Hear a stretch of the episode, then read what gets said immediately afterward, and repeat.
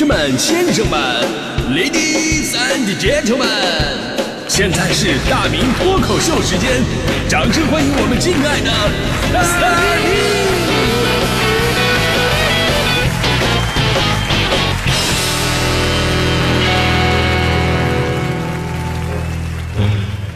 欢迎各位来到今天的大明脱口秀，我是大明。呃，不知道大家伙有没有发现啊，就我们身边呢，总是有一些人天生就要担负起各种去饭馆点菜的任务。就无论是单位聚餐呢，还是朋友聚会啊，我们下意识的就会把这个点菜的任务交给他，因为在我们的印象当中呢，就这个人他是会点菜的。但是我不知道大家伙有没有仔细考虑过这个问题。其实我们每个人都会点菜啊，是吧？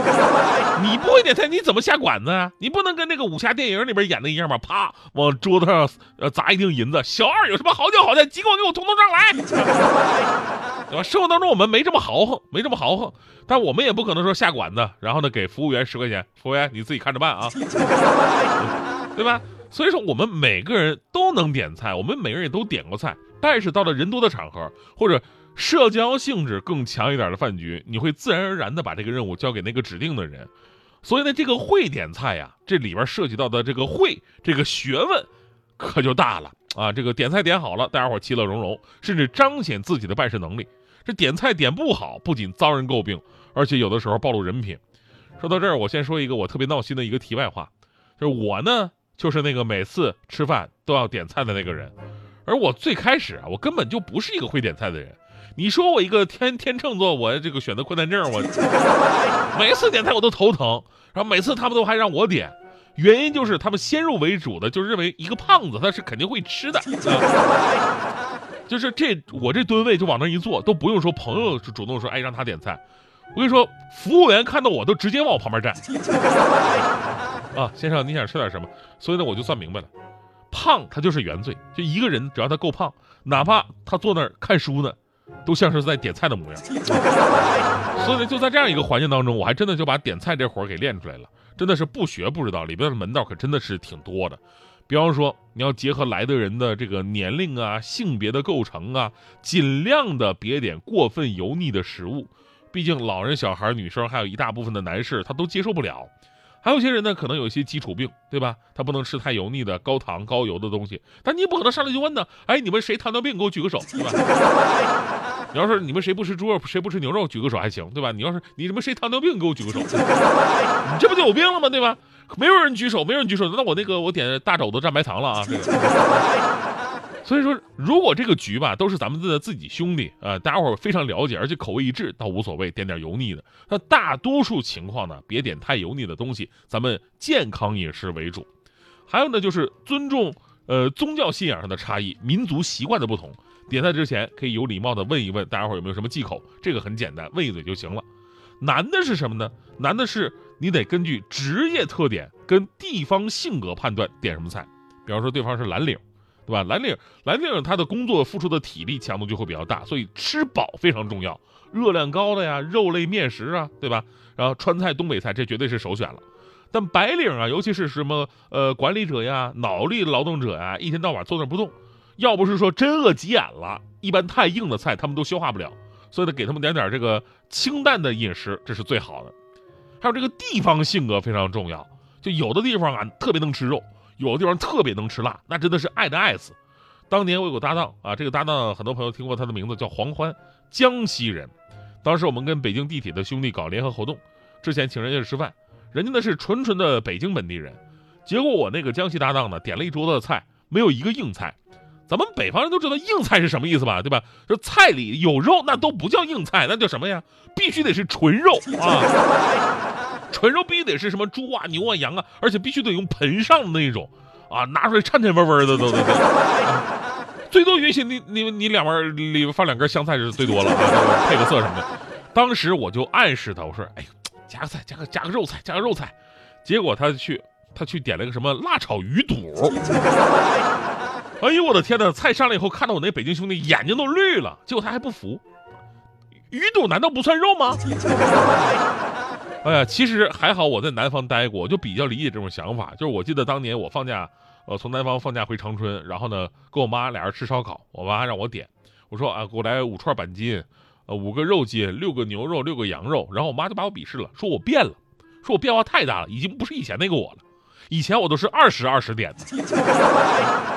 所以呢，咱们说点菜真的是一门学问，因为你要站在别人的角度去考虑问题，需要照顾到的因素非常的多。我印象特别深的就是当年我回东北，请家里的这个兄弟姐妹们吃涮羊肉。我觉得吃火锅嘛，我点菜的方式很正常啊。吃火锅，各位朋友怎么点啊？我估计跟我差不太多，就是各种肉的，你先来个四五盘，然后什么百叶、毛肚、黄喉，这不能少吧？各种的丸子来一堆。我个人比较爱吃的牛骨髓，我也得来一盘。然后就是什么酸菜豆皮儿、水晶粉、海带冻豆腐、蔬菜大合盘，最后再来两份手擀面。我觉得没毛病啊，这都是最基础的。你要再愿意的话，你来点海鲜也可以，是吧？结果我这点菜方式遭到了他们一致的批评和不满。可能要不要不是因为那天我买单，我跟你说都能把我当场撵出去。我觉得我的上的菜已经够基础的，结果他们的要求比我还基础，基础当中的基础。他们说涮羊肉就要涮羊肉，你弄这些有的没的干什么呀？当时我弟就把菜单抢过去了，非常简单，就指着那个羊肉跟服务员说：“这个二十盘。”我第一次觉得原来我竟然是个斯文人。所以呢，在不同的场合跟不同的人吃饭，咱们即便不点菜，也得学会注意观察，看看人家是怎么点的。小饭桌大社会嘛，这里边都是做人的经验。其实归根到底啊，就一点，那就是做事情别光考虑自己，你得为别人着想。